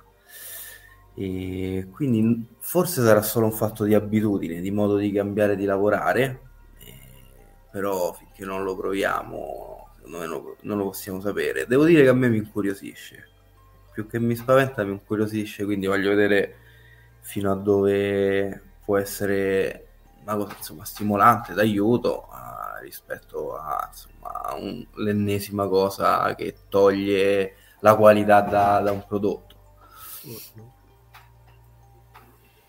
C'è Verusca che dice giustamente che tanto per le sceneggiature sicuramente la I scrive meglio di Kurzman, questo è sicuro, ma anche le famose scimmie che, che, che battono a caso scrivono la sceneggiatura me- meglio di Kurzman in un tempo trascurabile. Eh, F4, sì, no. F4 Basilo. No, le cose di Kurzman, Orci, tutta quella cricca lì, perché del cielo. Ben venga la I che almeno gli dà una pulizia. Una pulizia. Vabbè, staremo a vedere. Ragazzi, grazie mille, grazie a chi ci segue appunto, ci ha seguito um, live, chi ci seguirà offline, appunto il video rimane quindi like, share, subscribe, bla bla bla, e chi ci sente anche in audio e a seconda dei tempi, siete ancora in tempo e fatelo per registrarvi per l'evento del 26 all'Accademia Lincei, anche perché poi si può anche visitare l'Accademia Lincei con la biblioteca e tutto, quindi è anche una bella occasione, almeno per la sala, no? per vedere. Sì, le, sì. quindi, Marco, tu ci sarai? Non lo so, se riesco a tornare volentieri. Sì, sì, sì. Vedi, È noi ti sabato, no? Sabato mattina, Ve- giusto? È venerdì, venerdì Venerdì mattina. mattina. Ottimo, Beh, speriamo bene. Grazie ancora. Buonanotte Grazie a te, Marco. Grazie Buonanotte. Ciao. Buonanotte, Buonanotte. grazie. Ciao. Avete ascoltato Fantascientificast, podcast di fantascienza e cronache dalla galassia. Da un'idea di Paolo Bianchi e Omar Serafini con il contributo cibernetico del Cylon Prof Massimo De Santo. Potete seguirci ed interagire con noi sul nostro sito fantascientificast.com, sul profilo Instagram Fantascientificast, sul canale Telegram Fantascientificast e sulla nostra community Telegram t.me slash fsc community. Se siete particolarmente timidi potete utilizzare la vecchia, cara e affidabile posta elettronica scrivendoci all'indirizzo redazione chiocciolafantascientificast.com. Tutte le puntate sono disponibili sul nostro sito e su tutti i principali servizi di streaming on demand. Se volete sostenere il nostro progetto offrendoci una birra rumulana o un gotto esplosivo pangalattico, troverete tutte le informazioni e modalità nell'apposita sezione del nostro sito. Il podcast ha carattere esclusivamente ricreativo e divulgativo. Non ha alcun scopo di lucro e viene diffuso gratuitamente. Fantascientificast è una produzione amatoriale.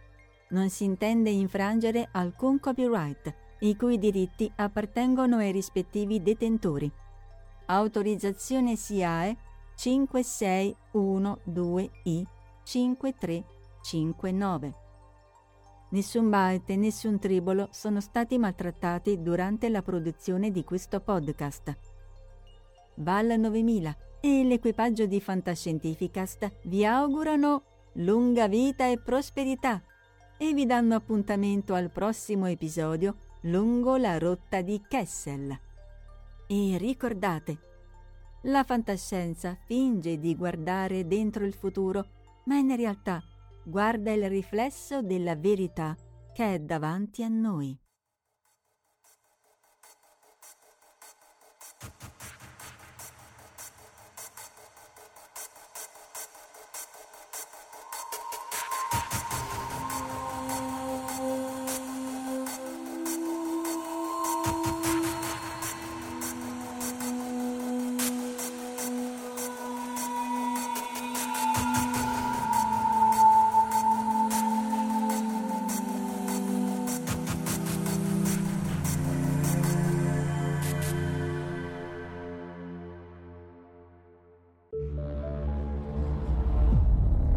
Fantascientificast, podcast di fantascienza e cronache dalla galassia.